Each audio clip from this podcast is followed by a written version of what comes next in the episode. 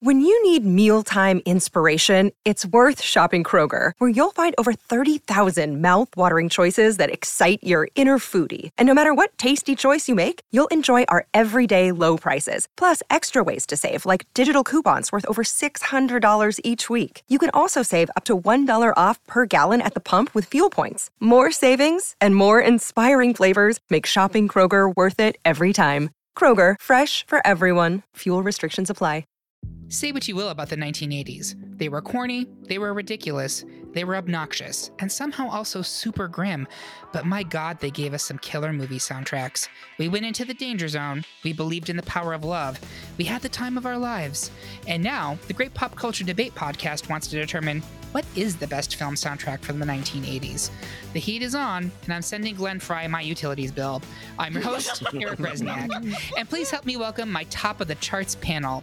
He plans to hold his fist in the air in a freeze frame the entire recording. It's Jim Czadzeck. don't, don't, don't you forget about me. I never would, Jim. But which Breakfast Club archetype are you? Uh, you know, deep down, I'm the quirky introvert by nature. Oh, I'm the slut. Um, just, just a, Aren't we all sluts we and are. all quirky introverts by nature? Isn't I, that the whole lesson yeah. of the Breakfast Club? I, I think so. part of it. Yes. You're a tease. You're a tease. no teases. Don't give it away. Um, just a Beantown gay on a Saturday night looking for the fight of her life. It's Jonny Minogue. I'm a maniac, maniac on the pod, and I'm potting like I've never pod before. he is, and actually, we are recording this on a Saturday night because our lives are just that sad. Ooh. So there you have it. And she's got a head for music and a bod for sin. It's Kate Racculia. Is there anything wrong with that? Not my book.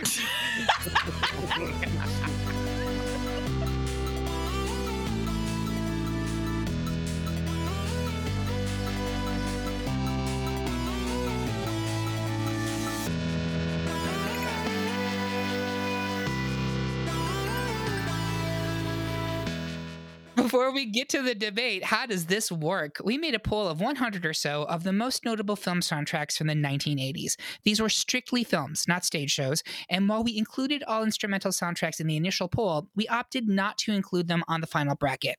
We'll do a best film score eh, episode in subsequent debate.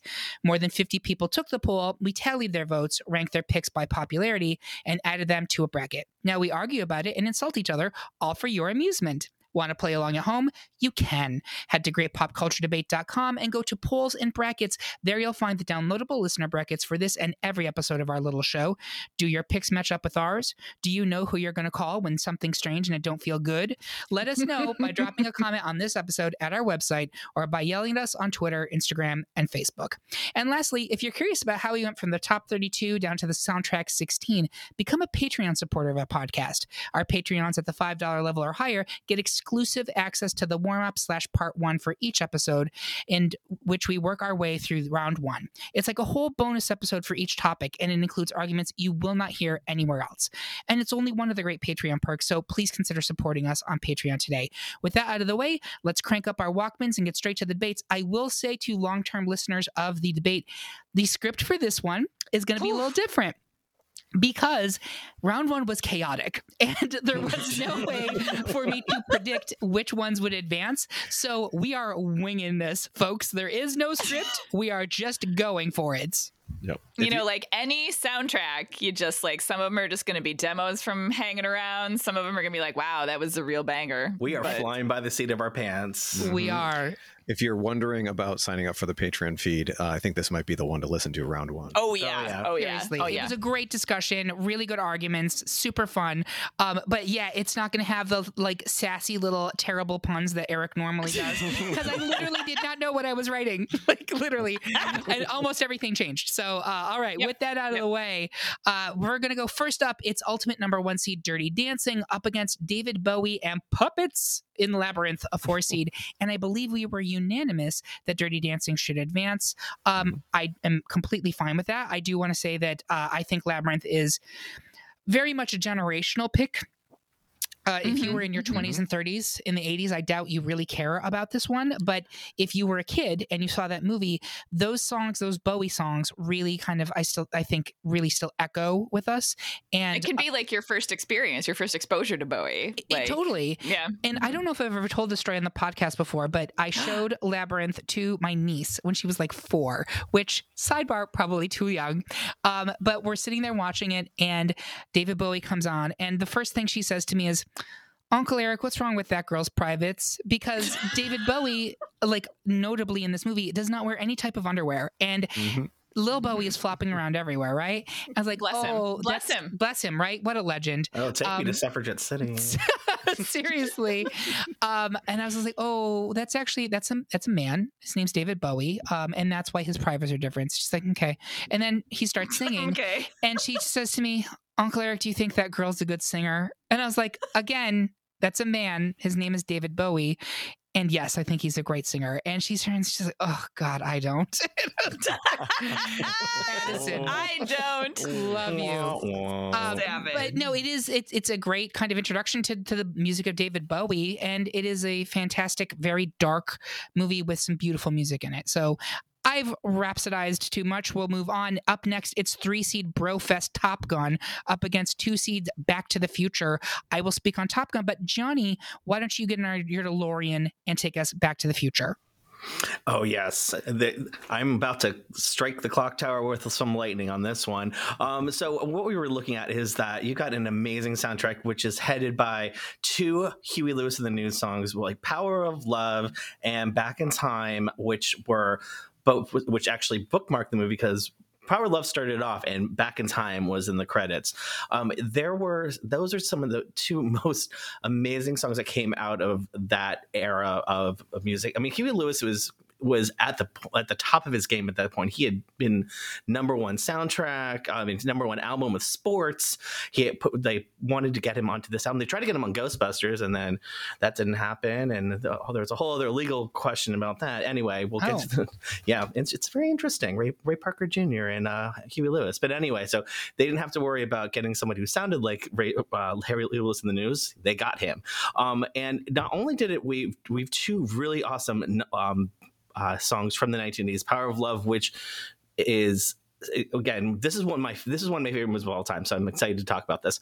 Um, but also has some 1950s nostalgia for that was really popular at the time in the 80s so we have earth angel and Johnny B. Goode with which was not not michael j. Fox you would think it was michael j. Fox but they had some they had some studio musicians doing that. But it was it was just it really brought you to both the 1955 and 1985 of, of hill valley. And there are couple of other songs. There was a lindsey buckingham song and an eric clapton song on this on this al- on this album if you weren't aware of it.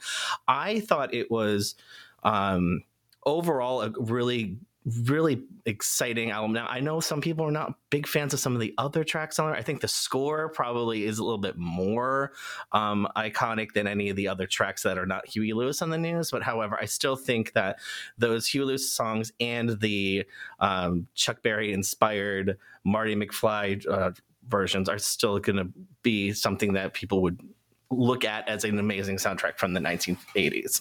Yeah, and I want to talk a couple things that we discussed in the the Patreon. I think are important to know for this. We uh, converse, we conversed. Yeah, sure. We conversed. We talked conversed? about we conversed about the fact that um, the 50s and 60s nostalgia was so ever present in the soundtracks of the 80s. Like the boomers were having a moment, right?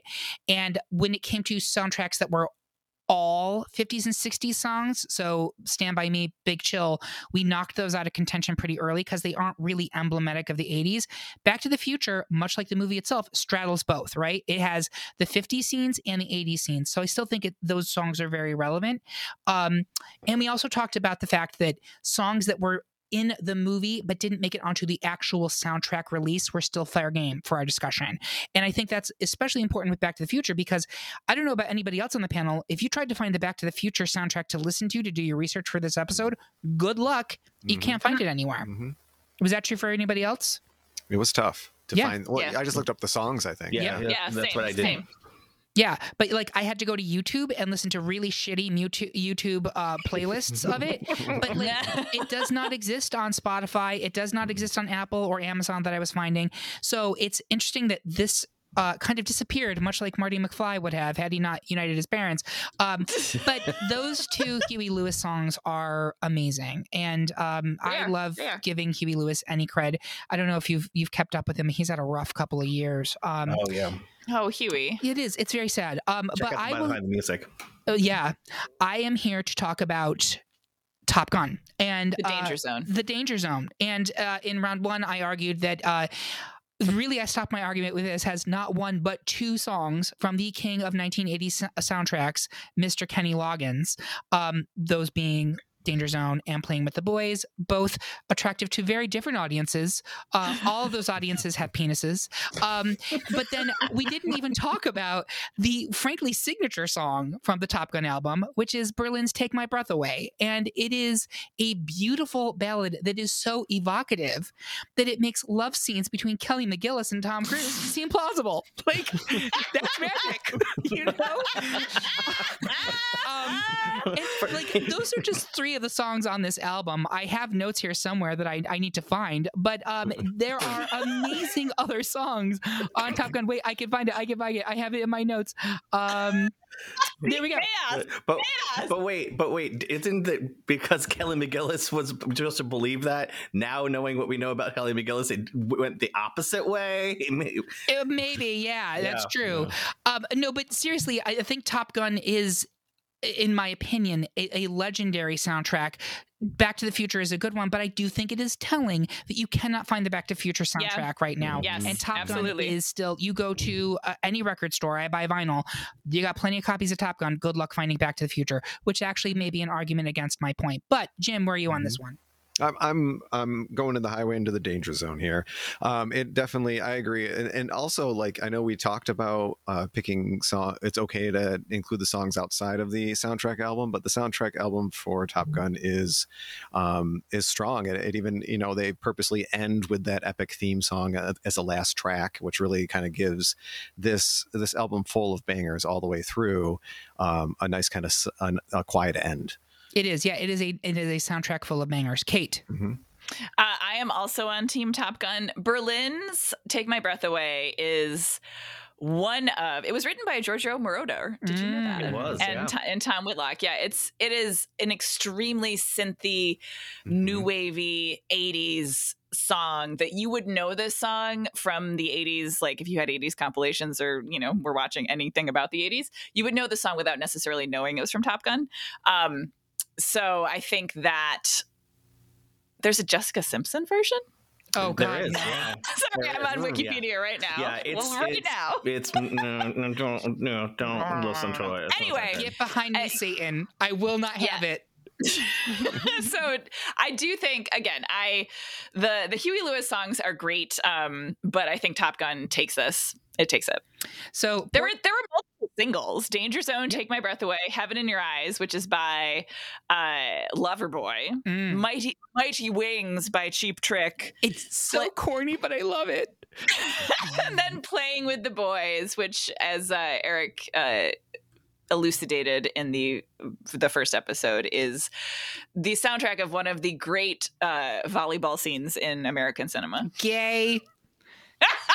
Spike. Exactly. Um, so Jonny's had a rough episode. If you listen to part one, most of his things have gone up. Um, and I'm this one I'm okay with. This Okay. one I'm like, you didn't think this is gonna stand the test. You've been a good sport. Uh, we are going to play Duck Duck Goose, and Top Gun will continue to round three. Next up, it's eight seed Weird Science, which pulled a hell of an upset, outing a one seed Breakfast Club in round one, and it's now up against five seed Say Anything. Jim, you wanted to talk about Weird Science, while Kate is going to take on Say Anything. I'm going to have Jim go first. All right. Um, I think there. I mean, we're comparing uh, some things that are similar, certain kind of era. You have uh, boombox over the head type of uh, aspect for say anything. Uh, Weird Science has, I think, a little more new wave and quirky stuff that fits the film better and highlights some of the unique aspects of the '80s. So I, I like to celebrate that from comparing these two. Absolutely. Uh, and Kate, what do you got up for Say Anything? So, say anything, Cameron Crowe's directorial debut. If there's anything we know about Cameron Crowe, he likes a soundtrack. The music is integral to the experience of the film. And when I was making my picks, I had sort of a three pronged rubric. The first one is um, how how much does the music exemplify the decade? How 80s is it? Um, what is the balance in the soundtrack of bangers to filler? And is the music like a pivotal integral part of the experience of the film or is it essentially sort of incidental? Say anything kind of hits all those things and it's very like the cool alt kids 80s album. You've got cult of personality living color. You've got cheap trick you want it. You've got red hot chili peppers taste the pain depeche mode stripped um, the replacements, Fishbone, and Peter Gabriel's In Your Eyes with the, one of the most iconic images of 80s film, which also has to do with 80s music. Um, of John Cusack hoisting that boombox over his head. Now, I mean, there are, yeah, I, I I'm arguing for this, but there is some part of me that like really there's no Oingo Boingo on the soundtrack. Mm-hmm. yep. like I am an Oingo Boingo girl, so I could be swayed away from the thing I just argued for. It's a tough one, I think, genuinely, because I argued for Weird Science in round one, and it has a lot of really cool, interesting songs on it but Say Anything has even more cool, interesting songs, and they're arguably by more mm-hmm. artists. Jonny, yes. where are you on this yes. one? Um, I'm the same. Anything. I was in the first round. I argued for it, and I was completely passionate for it then. Um, and I th- there's so many there's so many different parts that come into it. It is a very um, varied and um, it's a good mix. It's a diverse it's a good mix. mix. of songs. Yeah. From different types of artists, some who are uh, coming up, some who are more established. So you have like mm-hmm. Cheap Trick and you have Fishbone. They are very different genres yep. and different times. So yep. I feel that, that it is a much better cultivated soundtrack. Um, mm-hmm. So that's why I'm going to say anything this is going to be a bad argument and i'm going to put it right out there right now I think that Say Anything as a soundtrack is almost like a mixtape that is cultivated yeah. by mm-hmm. a guy to try to speak to a girl the same way that Lloyd Dobler is in the movie. And mm-hmm. Weird Science is almost like a party soundtrack for mm-hmm. a house party, mm-hmm. which is not to mm-hmm. take anything away with it because it's a it's a banging soundtrack. That's mm-hmm. the sort of like mood of the movies, yeah. though, yes. right? Like yeah. that's yeah, yep. Which I think makes them both very successful in very different ways. That's um, why it's tough, I think, because I they yeah. both do that well. Yep, yeah, I agree. There's this is the same one. We had a, another situation in a, in a different debate today where there's no bad winner. It's just a mm-hmm. bummer for whoever loses. Mm-hmm. Uh, so, yeah. Kate, you're with Say Anything. Did you say? I'm gonna stay with Say Anything. I'm gonna stay with Say Anything. Yeah. And mm-hmm. Jonny, you're staying with I'm say saying say anything. Yep. I think I'm also going to go with Say Anything here, even though I, mm-hmm. I fought very mm-hmm. passionately for mm-hmm. Weird Science. I think Say Anything is the better soundtrack at the at, at the end of the day. I think it's a more meaningful. And if you were a teenager at that time period, I feel like Say Anything really spoke to you on a musical level. Just yeah, you know, mm-hmm. I, I, I may be completely off on that. Um, speaking of '80s teen angst, let's continue with three seed Pretty in Pink, which is currently up against two seed blockbuster Ghostbusters. Jonny, I want you to talk about Pretty in Pink, and I will defend why Busted makes me feel good. Go for it, Jonny. Okay, so I'm excited for this battle because it's an Annie Potts battle. So oh, it totally is. I'm so excited for this. All right, so this woman's going to design you a good argument on on uh, Pretty in Pink. So not going to design a good dress though. oh dress was oh, terrible. That dress, oh, it's it's a crime. It makes, it's it makes crime. Me, it makes me sad because the, the dress that Annie was wearing yes! was so pretty. Yes. What did you do? It's like it's like you took it through a shredder and just uh, glued it back together. No, awful, awful. Anyway, yeah, no, that was terrible. anyway, so let's go back to the soundtrack, shall we? So we're talking about a, a couple of songs in here, which was talking about a teen, talking about teen movies. This is another Brat Pack classic with Molly Ringwald and we have some more Molly Ringwald movies coming later on. But we've got um, the psychedelic first pretty in pink the title track which is such a really cool song with the with the with the vocals of the of the lead singer and the horns, and then you have "If You Leave" OMD, which Oh. is just that Mm. that oh oh oh. I just I such a good it's so just because the Yeah. chills and but then you have also other tracks on there. New Order, Echo and the Bunnymen, The Smiths, and Suzanne Vega at the beginning of her career with Joe Jackson. Those are you have a really great group of artists INXS. Um, there, so we're talking about like the kind of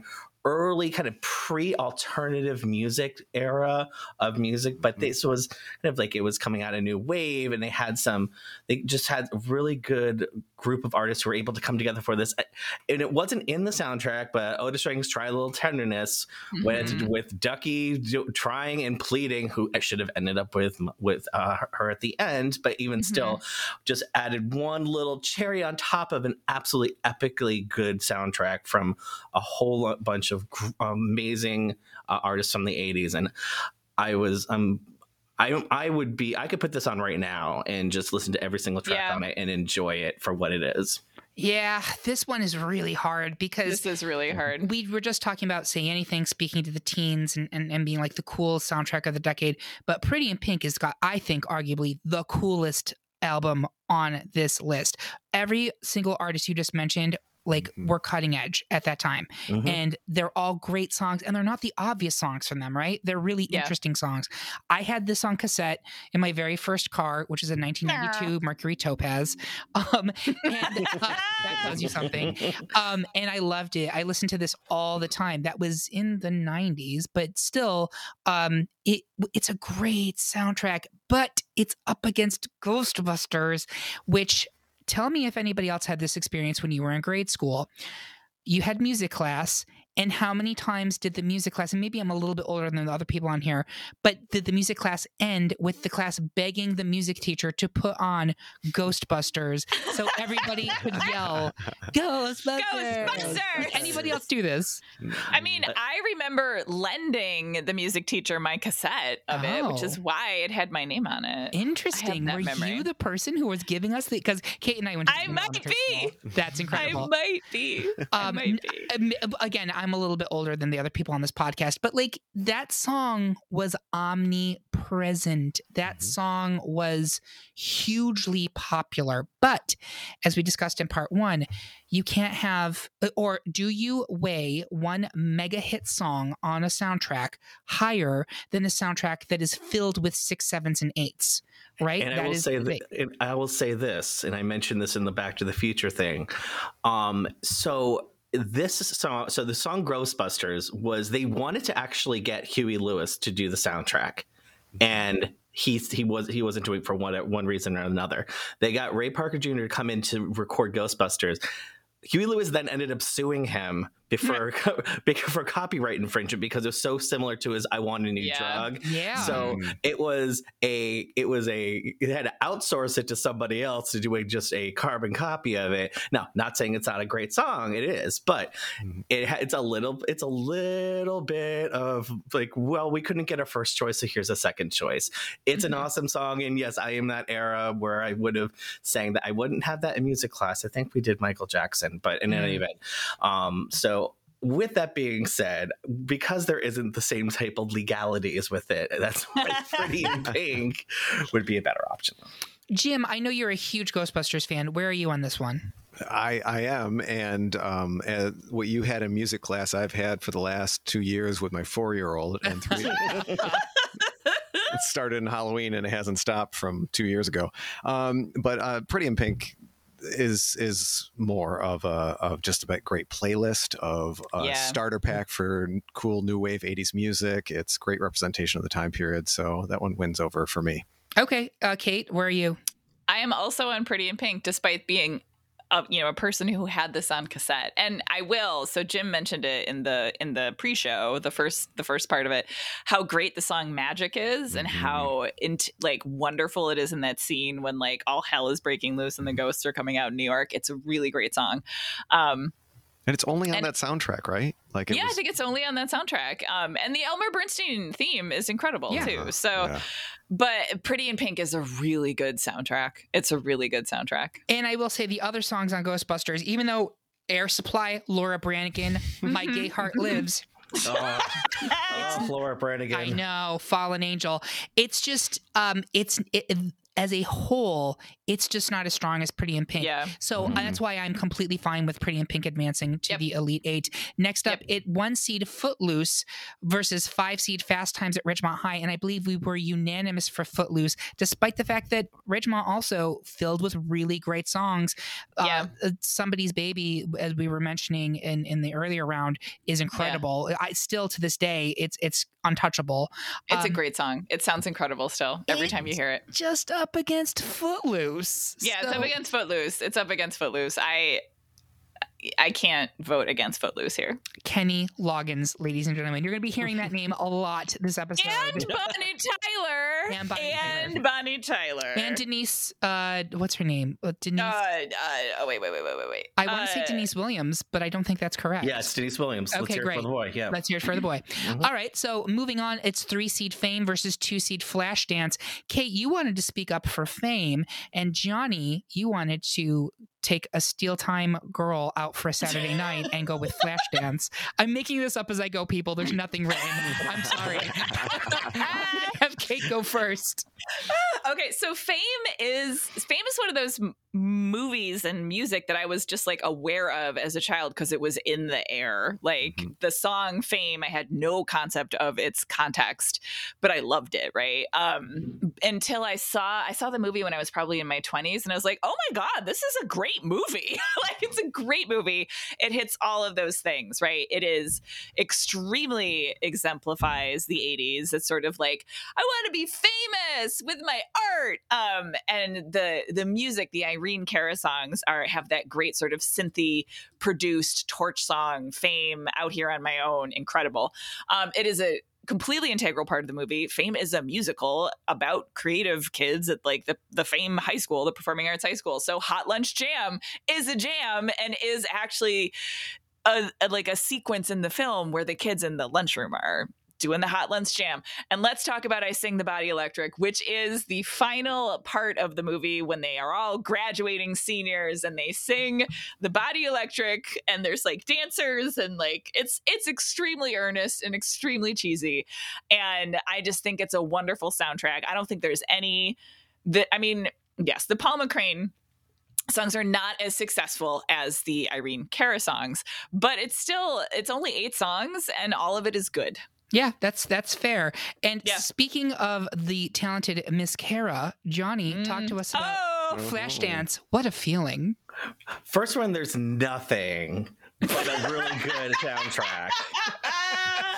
We have this. Yeah. So let's talk. Let's talk about the other Irene Cara's uh, album on here. So, well, she's only one. She's only one actress. Uh, only one person on this. And well, it starts off like Flashdance. What a feeling! It's another Giorgio Moroder. Giorgio Moroder was a lot all over this uh, soundtrack. He all over this decade. all over this decade. And he, What a he- he was from the seventies too. Yeah. So I mean, he so he he he wrote at least half of the songs on here, um, Mm-hmm. and you can and you can hear it. It's like Flashdance. What a feeling is still it is still one of those anthems that gets you pumped up.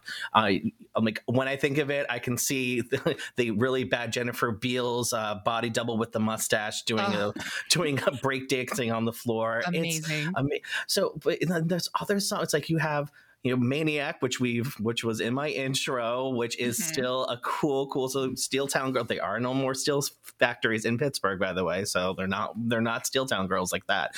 But, um, Shandi Sinnamon, who it was sounds like a porn star from the 80s.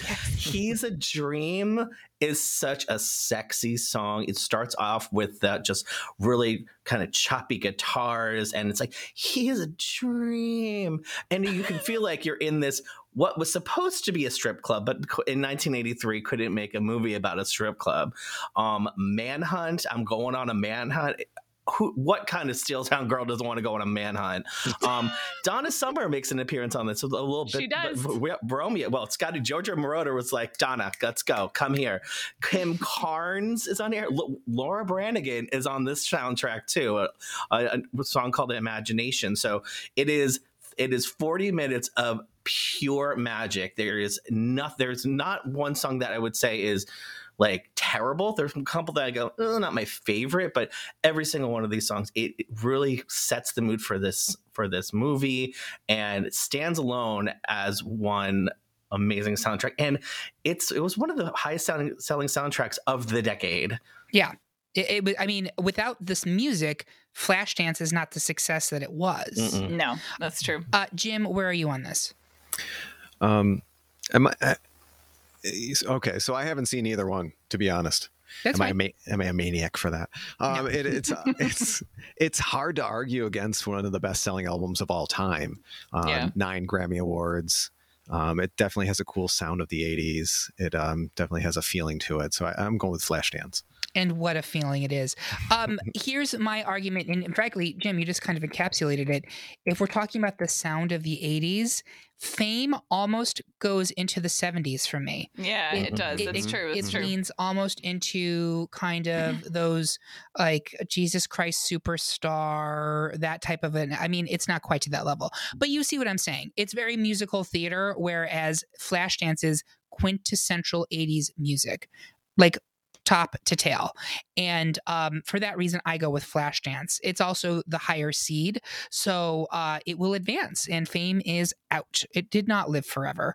Uh, one seed Purple Rain is next up against four seed Ferris Bueller's Day Off. We were unanimous in putting forward with Purple Rain here. I do want to make the note that Ferris Bueller's Day Off never actually got a soundtrack album and never got a release. Um, the they did eventually, like the fans petitioned, and there was one released many many years later i want to say late 90s but john hughes was like i'm not releasing this because i don't think it's going to be commercially successful it's such a bizarre mix of music you've got Danke Schoen you've got the beatles twist and shout you've got obviously the um uh, uh, Yellow. chicka chicka yellow thank Mhm. you Mhm. um I love it. It was one of my favorite movies for many, many years. It's it's kind of slipped in my estimation since, but I it's up against Purple Rain, ladies and Yeah. gentlemen, and uh, that's pretty stiff competition. So uh, even for the Sausage King of Chicago, Abe Froman. uh, next up, the Goonies, a three seed, is up against seven seed Risky Business. Jonny, you wanted to speak on the Goonies for a second. Yeah, I did. I I wanted to. I just really wanted to say it's because Cyndi Lauper is one of my favorite artists of all times, and I love. I was like, I love her, but with the Goonies, she the Goonies are good enough. She really did not like that song for many many decades for a number of reasons. Um, she didn't like how it got kind of. She kind of was strong armed into doing it, and she didn't like it. There's a lot of bad memories about that, so she doesn't really like it. So I don't think we could really. I mean, she's come around eventually because her fans love it, but I can't go and vote for the Goonies over Risky Business for the fact that even the artist who made the actual iconic song from that uh, from that movie wasn't a fan of it at the time. So I love you, Cyndi, and this is for you. I'm voting for Risky Business. He, he's committing seppuku uh, in order to please Cyndi Lauper.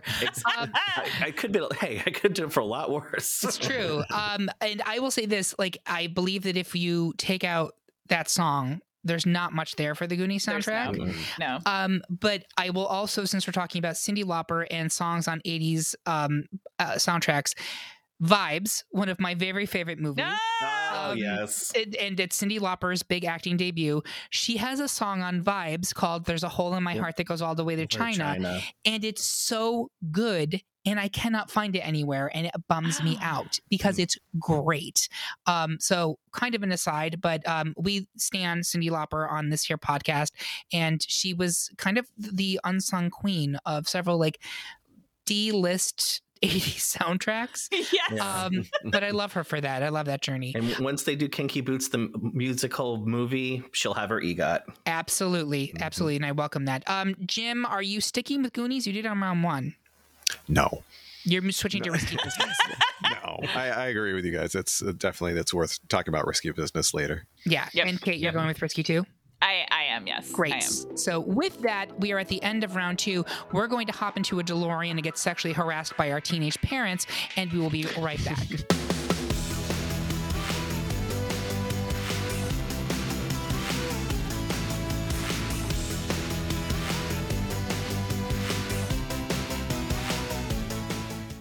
Another day is here, and you're ready for it. What to wear? Check. Breakfast, lunch, and dinner? Check.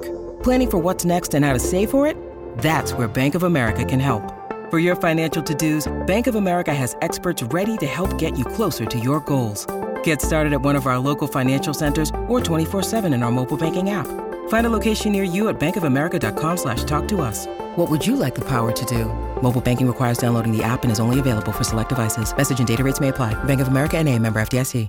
The headlines remind us daily the world is a dangerous place. The elites in charge say everything's fine. Stop noticing. But you know better. And your gut knows that time is short to prepare for a world that is four missed meals away from chaos. My Patriot Supply has helped over 3 million families become more self reliant and is the company Americans trust to prepare. Go to mypatriotsupply.com and secure their best selling three month emergency food kits. Each contain delicious breakfasts, lunches, and dinners, averaging over 2,000 calories per day. Secure at least one food kit for each family member. For a limited time, save $200 plus get free shipping on all their Ready Hour three month emergency food kits. You're not ready if it's not Ready Hour Foods. My Patriot Supply also has solar power generators, water filtration units, biomass stoves, heirloom seeds, and critical survival gear. Shop mypatriotsupply.com today. mypatriotsupply.com. And we're back for round three of our best 80s soundtrack debate. Our button downtown won't allow us to dance to that rowdy rock and roll music, but we can still express ourselves on social media. Before we go into the next matchups, I want to ask my panel where can people find you online? And hopefully without raising the ire of John Lithgow. Jim, what about you? Um, I'm on Twitter at JCZAD. Perfect. Jonny? I'm on everything as Jonny Minogue, one word, no H. Like the like the singer Minogue. Like the singer Minogue, the one and only. Well, there's two, but yes. There's two, but Kate, what about you? Uh, I am on Twitter only occasionally at Kate Racculia. And if you like cat pictures, I am on Instagram as Gomez Rack. That's my cat. Perfect and we do love her cat photos. And you can find me at eric rezsnyak. That's e-r-i-c-r-e-z-s-n-y-a-k at twitter and instagram or just message at great pop culture debate on insta or at culture underscore debate on twitter. So with that out of the way let's move on to round three before gozer the gozerian asks us if we are gods. For the record yes we are gods. Uh, Always, always say yes. always, Always say say yes. ray. Uh, first up dirty dancing versus top gun and um, i want to go around the horn first kate where are you on this Dirty Dancing. uh, jim Uh, Dirty Dancing. I could be swayed. jonny I'm going with baby. Yeah, well nobody puts her in a corner No. um I have argued very sharply for Top Gun up until now, but I have to say, Dirty Dancing was our ultimate number one seed. It by far got the most votes. And I think that is correct for Yep. multiple reasons. So I don't even think we need to debate. We're going to move Dirty Nope, Dancing just move it on. to the it on. Elite Move it on. Keep going. Next, it's up Say Anything versus Pretty in Pink. And I want to see, uh, Kate, who are you voting for here? I'm going to go with Pretty in Pink just because personally I am more of a New Wave fan. Jonny? Um, I'm going with say anything because there's just so many um, amazing, iconic songs from the 1980s that ended up on this soundtrack. Why don't you walk us through nature and give us some of those examples? Oh yes, let's do it. So, Cult of Personality, uh, Living Color, Taste the Pain, Red Hot Chili Peppers, Stripped, Depeche Mode, creepy as fuck, love it. Um, and keeping the dream alive, Freiheit. Nancy Wilson, Nancy Wilson, who is who was uh, Cameron Crowe's wife, who is Mm. the was the was the blonde from I was gonna I was gonna go another way from I was gonna go somewhere else, but from Heart, not Anne, but The All for guitarist. Love. But Nancy. Yeah. But Nancy. Yeah, Nancy. I was, cons- I was I was remembering the heart behind the music and being like, Anne's the face and Nancy's the something else. So I didn't want to use that. So, um, but she has a hit. She has something. And then of course, what can we say when you have one of the biggest songs of the la- of the end of the 20, 20th century, "In Your Eyes" by Peter Gabriel? When you put them all together, yeah, it none of them were from that from that movie. They weren't originated for that movie, but you put them together and it you've got amazement. Yeah, and I'm wondering, I don't know if this is true, but if Say Anything was one of the first movies that was kind of a hit for compilation of current music. And I don't know if that I don't know if that's accurate That's or a good question. I mean, it's 1989. Mhm. I don't know. That's that's a that would be a that would be something that requires more research. Yes, Yeah. and we did not do that. As we mentioned, this is a chaotic episode, folks. Uh, where are you on this one? Uh, Pretty in Pink for me, I I think it's uh, one of the best John Hughes soundtracks in my opinion. Um, as we, I don't want to retread what we've said before, but I mean, there's a lot on there. Suzanne Vega, Psychedelic Phil, First, New Order, The Smiths, Echo and the Bunnymen.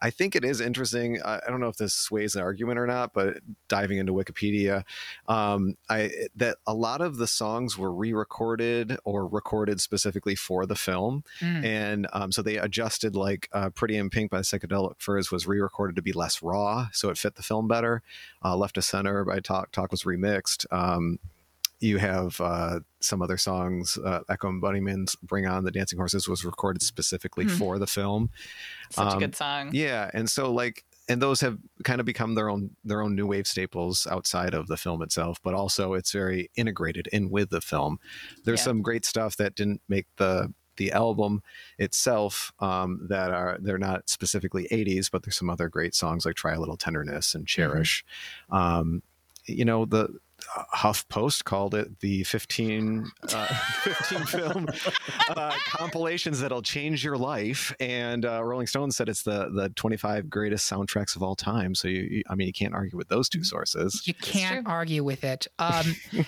I mean, listen, these are uh, two really great albums about two quintessential teen movies from the 1980s. But I think what is making me lean towards Pretty in Pink is the fact that the songs were made or at least changed for the movie, whereas in uh, Say Anything, it was. Cameron Crowe being very good at his job and selecting picking. songs Mhm, that he knew from that era would be relevant to that audience. But I feel like Pretty in Pink, uh, the music is more integral to the film, which is one of your rubrics, right, Kate? Yes. Yeah. Yeah. absolutely. So I Mhm. think we're three for Pink and one for anything, correct? Yes. I believe so. Yes. Yes. Yes. Okay, so that means Pretty in Pink advances. Next up, it's Footloose versus Flashdance 2 that I always get mixed up in my head, but I think they're both great albums. Jonny, which one are you picking here? Flashdance. All right, Kate. I'm gonna give it to Footloose Okay. because of Let's Hear It for the Boy, hmm Almost Paradise, Oh, and Holding Out for a Hero. And Footloose. Kenneth Loggins. Kenneth Kenneth Loggins. Loggins. Yeah. There's Kenneth Loggins. Yes. yes. Um, we cannot have a Final Four without a Kenny Loggins bop in there. I'm sorry. Mm, it's true. It's true. Uh, yeah, no, it's just, it's, and the other thing too, like obviously Flashdance is about dance, it's about music.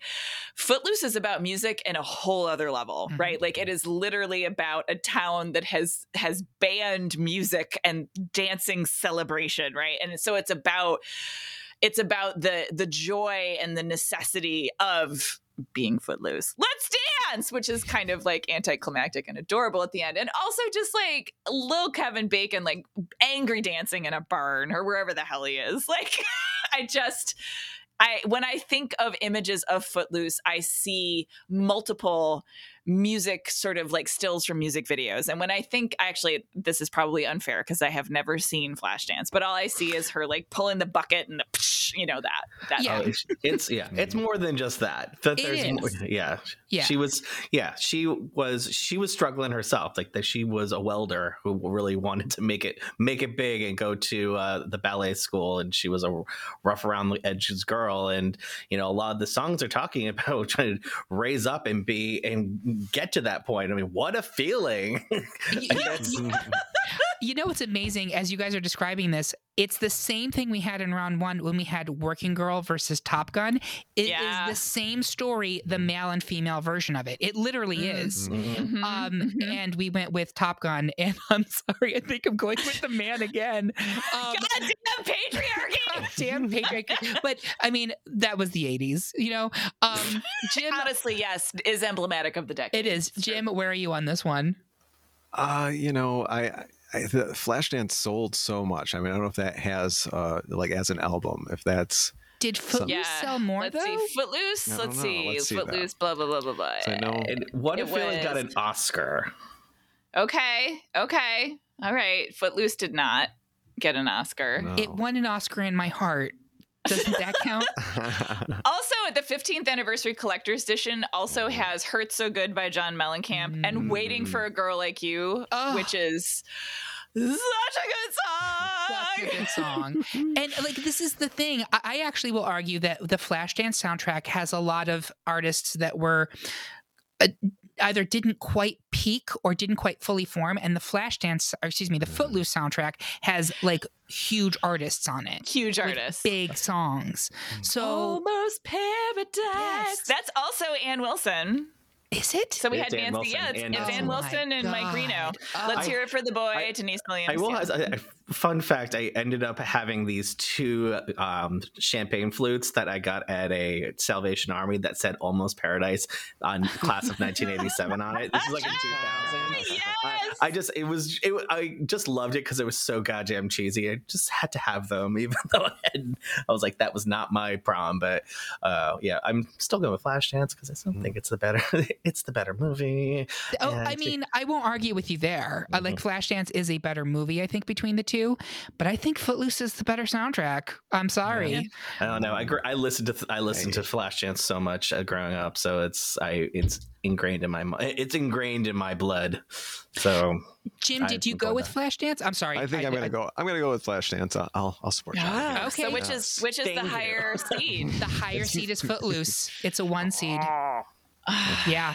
I, I I believe Flashdance is a two seed, is it not? it's a two seed. It's a two seed. Mm-hmm. So That's that's the patriarchy. It should have like it should have some kind of a Bonus. bonus, Yeah. like a A Speaking handicap. of the- exactly. Yeah, exactly. Speaking of the patriarchy, uh, Purple Rain versus Risky Business, uh, songs about putting women in dumpsters, or excuse me, movies in which women are thrown in dumpsters and are prostituted. Um, love it. Love the 80s. So wholesome. Um, is anyone here voting for Risky Business over Purple Rain? No. no, no. I didn't think No. so.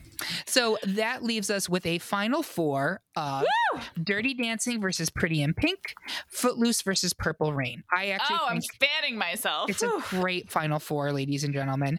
Uh, and- Ladies and gentlemen, just get these four albums and listen to them. You'll be very happy. Yes. yeah, True, true, true. No, not a bad one in the mix. So let's go around the horn first. Dirty Dancing versus Pretty in Pink. Uh, Jonny Minogue, what's your pick?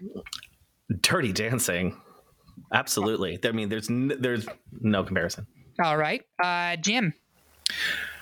I know Kate has a lot to say, and I want to wait to hear. I want her to convince me.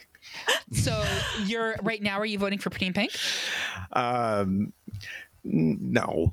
Oh, okay. So you But yes. But yeah, yeah, But yes, I but mean, yes, but yes. Okay, yeah. you want you want to hear my dirty dancing? I- unless you want to Okay. save it for later on. I don't. Well, it Yeah. might be in the final two. That's the thing. yeah. Yeah. I mean, I can I can give you some of my argument right now. Mm. Why don't you set up your argument? Okay. Okay. Like dirty dancing. Where to begin? uh to what extent does it exemplify the decade? One of the biggest films of the decade. Uh, the album went on to sell 32 million copies and is one of the best selling albums, soundtrack or no, of all time.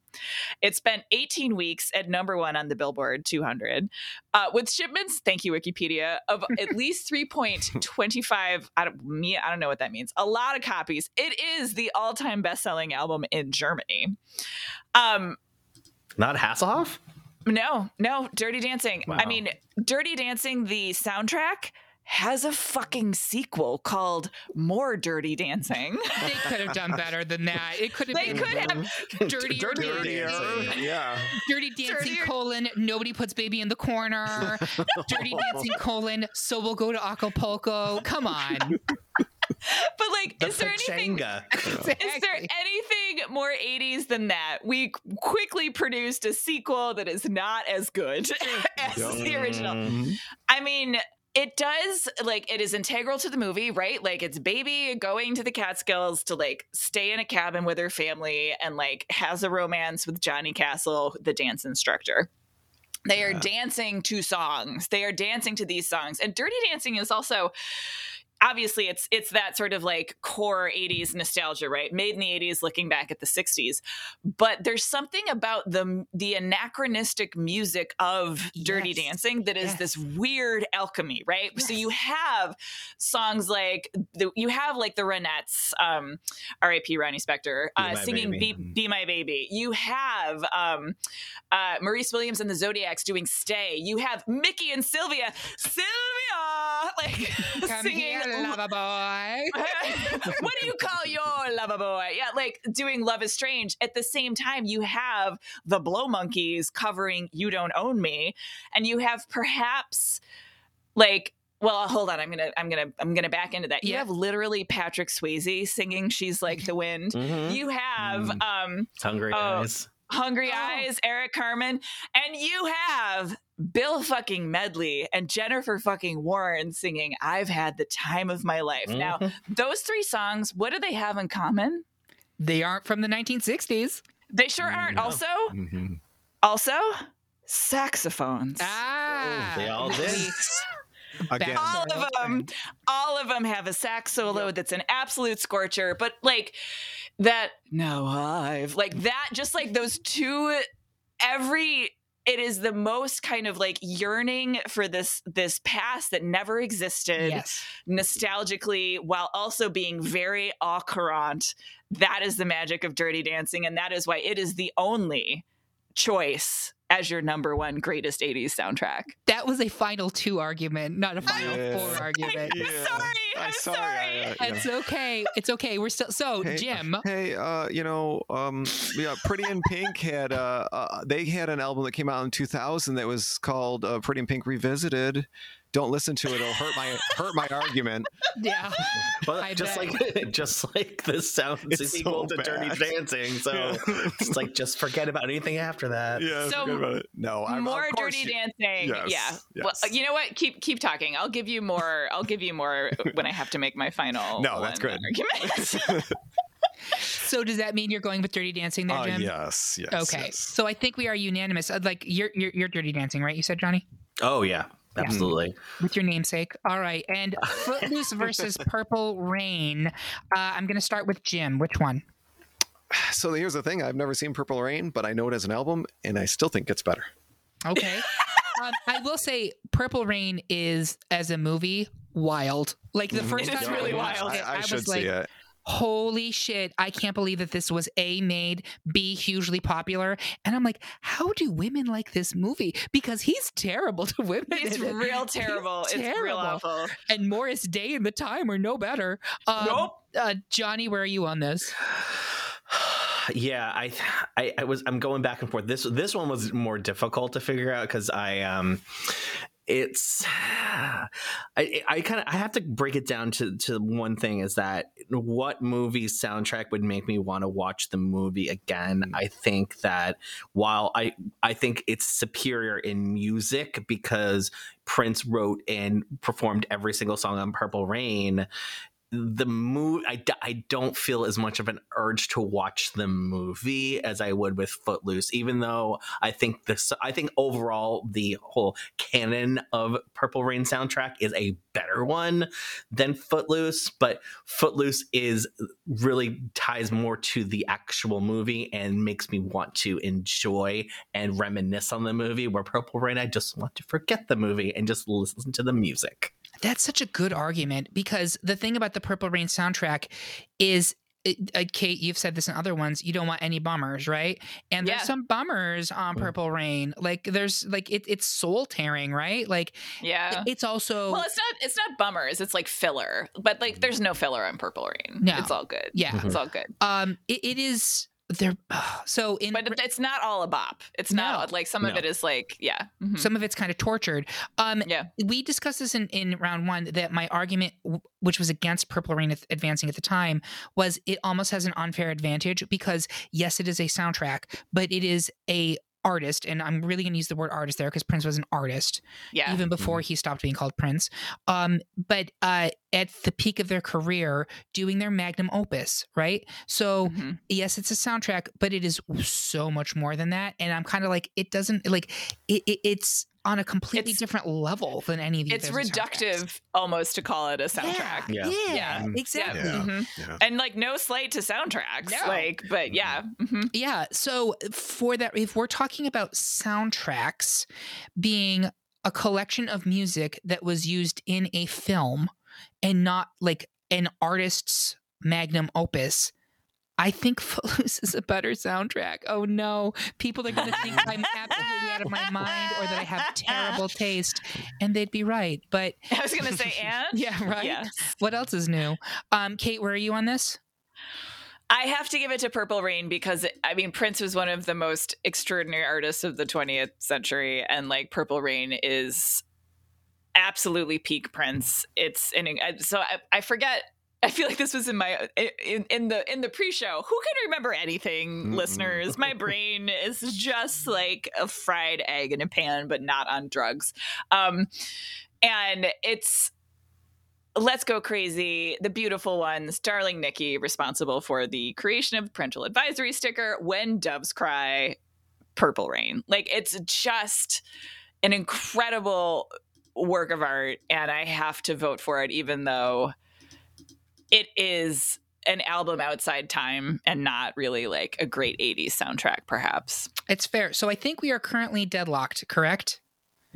And I think they're both I one seeds. They are. But Purple Rain is the ultimate number one seed. It got Mhm. no Dir- Dirty Dancing is the ultimate one seed. Yeah, Mhm. yeah. Uh, but Purple Purple Rain three, third. is Third. Third, so it would actually win just by a hair over Footloose here. Um, Mhm. so wow, okay, Purple Rain versus Dirty Dancing, final two around the the board. Jonny Minogue, Dirty Dancing or Purple Rain? Um, I'm gonna have the time of my life. I'm going with Dirty Dancing. It's full. It's the whole package. Absolutely. And Jim.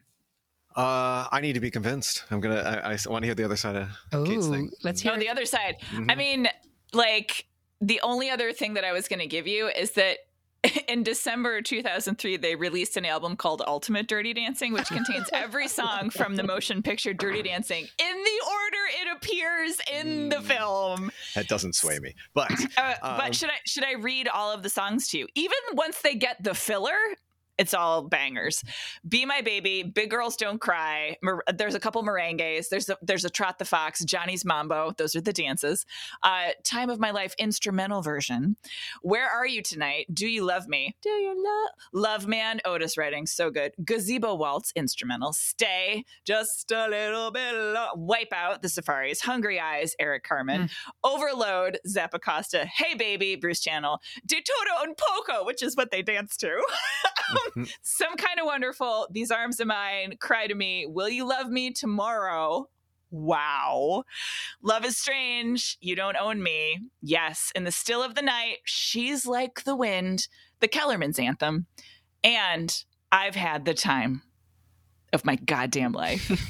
If you, if the Kellerman's uh, anthem doesn't push you over, I don't know That's what true. will. Exactly Wow. right. Wow. Um, uh, did anybody watch the movies that made us on Dirty Dancing? No, No, no. I I haven't have yet. yet. No. Very interesting. And one of the things you find out in that film is that they were in the middle of shooting it. They did not have a song for the big final dance number. Oh And my they were, like, God. about to film it. They had already started doing choreography before they had the song. And um that's true. And then they were like going through tapes that were being sent to them. And I had the time of my life happened to be in one of the demo tapes that was sent. They're like, oh yeah, yeah, yeah, use that one without like any like thought about how big it would be. It is Oh. Uh, mind bending to me. Like even watching the movie the first time, I was like, wait a minute, they're in the 1950s and they're dancing to a Mhm, song that is mhm. very clearly not from the 1950s. Not from the 1950s. They did that a yeah. couple times in that movie, Yes. where it's like, Yeah. And, like, "Oh." and the dance number like breaks the fourth wall in a thousand ways. It's just there's no like the alchemy of dirty dancing in some ways is like the most 80s like wish fulfillment pleasure center nostalgia like yeah, it's the most 80s. It's the most 80s thing in the world. Well, and also this also encompasses original music from the 80s as well as the nostalgia that we have talked Yes. about in so many other Mhm. soundtracks. Right. It is a melange of both of those things and they do it so well. Agreed. I, then, and I've actually been using the fact I, I don't. I I did not push forward a lot of soundtracks that were primarily throwbacks to the 50s and 60s because to me they're not 80s.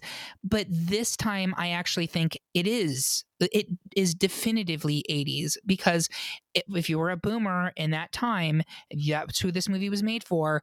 You My were- mother had this on cassette. of course, There. of course. Yeah, that's Um, Does anyone want to speak for Purple Rain as and argue for why it should win here? I think what it comes down to is that sort of like calling it a soundtrack feels reductive for Purple Rain, but also like very clearly talks about what's so special about Dirty Dancing, right?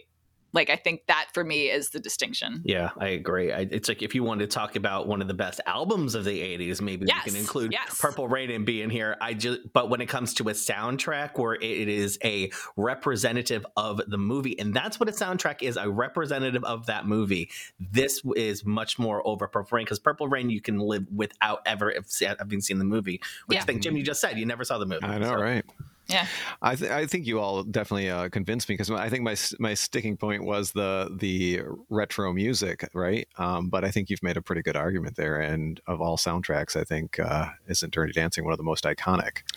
And Yeah. we we barely touched upon Swayze's "She Likes She's Like the Wind," which is She's like the wind so in my good. dreams. I mean, like, what a loss! What a loss! oh, what a loss. So much.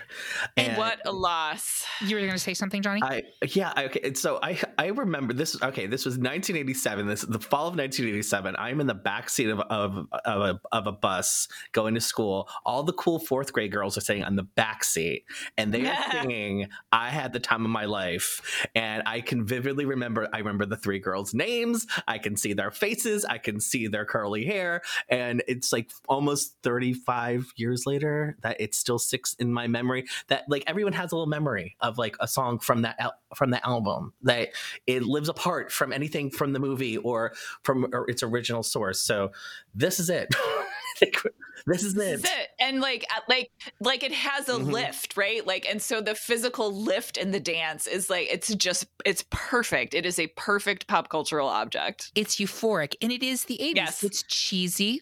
It makes no sense. Mhm. It's tacky. It's um, overly sentimental.